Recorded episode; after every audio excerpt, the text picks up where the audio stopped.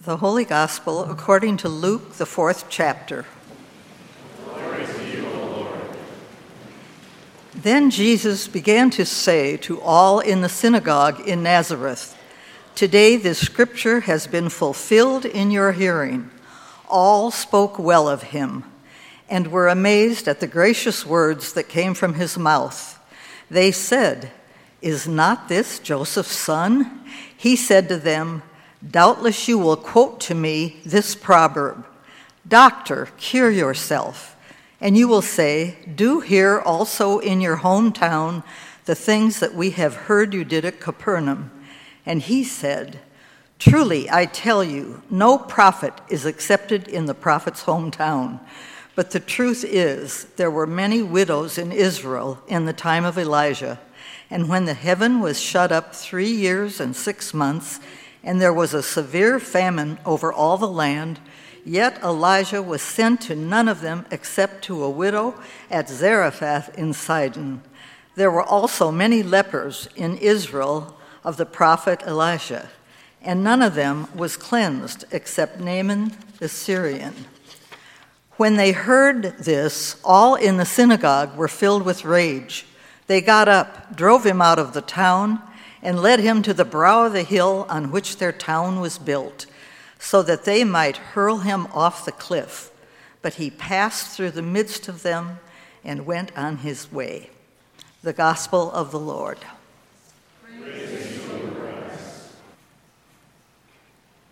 Dear friends in Christ, grace and peace to you from Jesus Christ our Lord.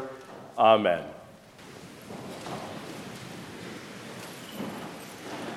So last weekend, 24 of us from St. Philip the Deacon made our way five and a half hours north to Lake of the Woods for our fifth annual SPD Outdoors Ice Fishing Retreat.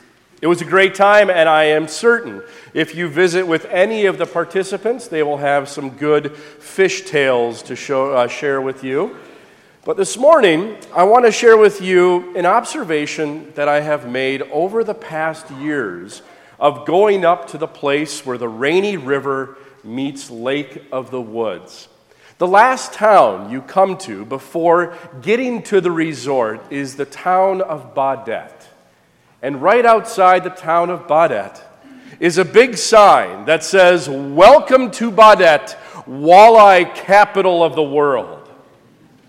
Now, if you're going after walleye, that's a pretty awesome greeting, right? And Baudette and that area is very proud of that distinction. In fact, you see it in all sorts of promotional materials around town, and certainly all of the resorts up on Lake of the Woods and the Rainy River, they use that in their promotional materials too the walleye capital of the world. So, whenever I come to this reading from Luke that we heard Norma read just moments ago, I picture in my head a big billboard outside of Nazareth saying, Welcome to Nazareth, hometown of the preacher, teacher, healer, Jesus. They were pretty proud of that distinction that this hometown boy was theirs. Over the past few weeks, we have witnessed the birth of Jesus early in Luke's gospel. We have watched Jesus then grow up to a young child who made his way into the temple, and then as a young adult, baptized, tested by the devil and beginning his earthly ministry of preaching and teaching. And so it is last week that we heard the story, the beginning story of Jesus' return to Nazareth, his return to his hometown for his inaugural address, if you will, as, as Pastor Westermeyer referenced last week. Jesus, there amongst the crowd, opened up the scrolls and read from Isaiah. And this is what he said The Spirit of the Lord is upon me, because he has anointed me to bring good news to the poor. He has sent me to proclaim release to the captives and recovery of sight to the blind, to let the oppressed grow free, and to proclaim the year of the Lord's favor. And then we come to our reading from today. And we quickly move from all the excitement and the enthusiasm of the hometown boy returning to agitation, to flat out anger, so much so that they wanted to throw the hometown boy off a cliff. Probably not the homecoming that Jesus had in mind. Professor and theologian Reinhold Niebuhr once said that the role of the preacher is this to comfort the afflicted and to afflict the comforted. Think about it. That is exactly what is happening here. Jesus is afflicting the comforted. Jesus was becoming a superstar. He was becoming a modern day celebrity. And the people of Nazareth were starting to hear word of what their hometown boy was up to and the things that were happening. And Jesus was making his way now from Capernaum to Nazareth, and the people of Nazareth thought, wait a second, think about it. Think about all the great things that he had done in Capernaum. Wait till he gets here. Wait till he gets to his hometown. The things that he will do will blow everything he did in Capernaum out of the water there was this sort of expectation that Jesus would do these incredible and amazing things, even more so than what he had done in the previous town. The people of Nazareth were having this sense of entitlement. They expected that Jesus would do it. They expected that he would somehow give them preferential treatment because of the town in which he was raised. But instead, Jesus was far more assertive than the people of Nazareth had anticipated. Jesus ended up calling them out on their assumptions, on their beliefs. He called them out on their entitlement. He called them out on them positioning themselves as better than the other, or as us versus them. Perhaps that's why Frederick Buechner nails it on the head. When you hear or read, it's on the back of your bulletin he ends his quote by saying this There is no evidence to suggest that anyone has ever asked a prophet home for supper more than once. There's a lot of truth in that. I can't help but wonder if this assertive Jesus that we encounter today would be welcomed at our own table. We, the people of the great state of Minnesota, have often been given the distinction of Minnesota nice. And there's definitely some truth to that. But at least in my experience, I would say we could also refer to us at times as Minnesota passive or even passive aggressive. Would we welcome someone as assertive as Jesus to our table?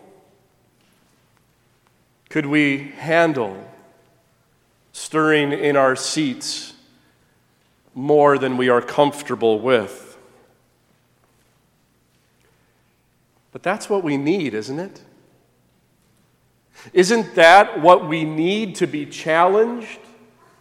to be called out on our negative behaviors and beliefs and assumptions that hurts and even destroys the world around us and destroys relationships as well. Jesus' assertiveness with the very people of his hometown empowers you and me and challenges you and me to be assertive too to seek to build one another up, not tear each other down, to go out into the world and speak out for those who have no voice, to speak out against injustice and hatred and violence, to speak the truth in love, always, especially with the stranger. So, 2,000 years ago, Jesus pushed back. 2,000 years later, he still does. He pushes back and reminds you and me today that we are not any less than or more than the other. That we are not better or worse than those around us for we are all broken, we are all blind, poor, and held captive in various ways. And that we are all recipients of God's gracious love, regardless of where you come from. And so, whether you are from Capernaum, or Nazareth, or Wayzata, or Plymouth, or anywhere in the Twin Cities or Baudette, each and every one of us in this world is equal in the eyes of God. That it is more about whose we are, God's beloved children, sealed by the Holy Spirit and marked with the cross of Christ forever, than who we are. And that is the message that we take out into the world that we actively live out our faith when we speak the truth in love in our marriages, in our relationships, in our friendships, with our classmates at school, with our colleagues at work, wherever it may be, that we speak the truth in love and we do so with the person we have never met, that we do so with a stranger. And it's not always easy, right? You're looking at Exhibit A. It's not always easy, and Jesus knows that. And that's why it is so important for us to be reminded day in and day out that there is no us versus them. It is we, beloved children of God. No exceptions.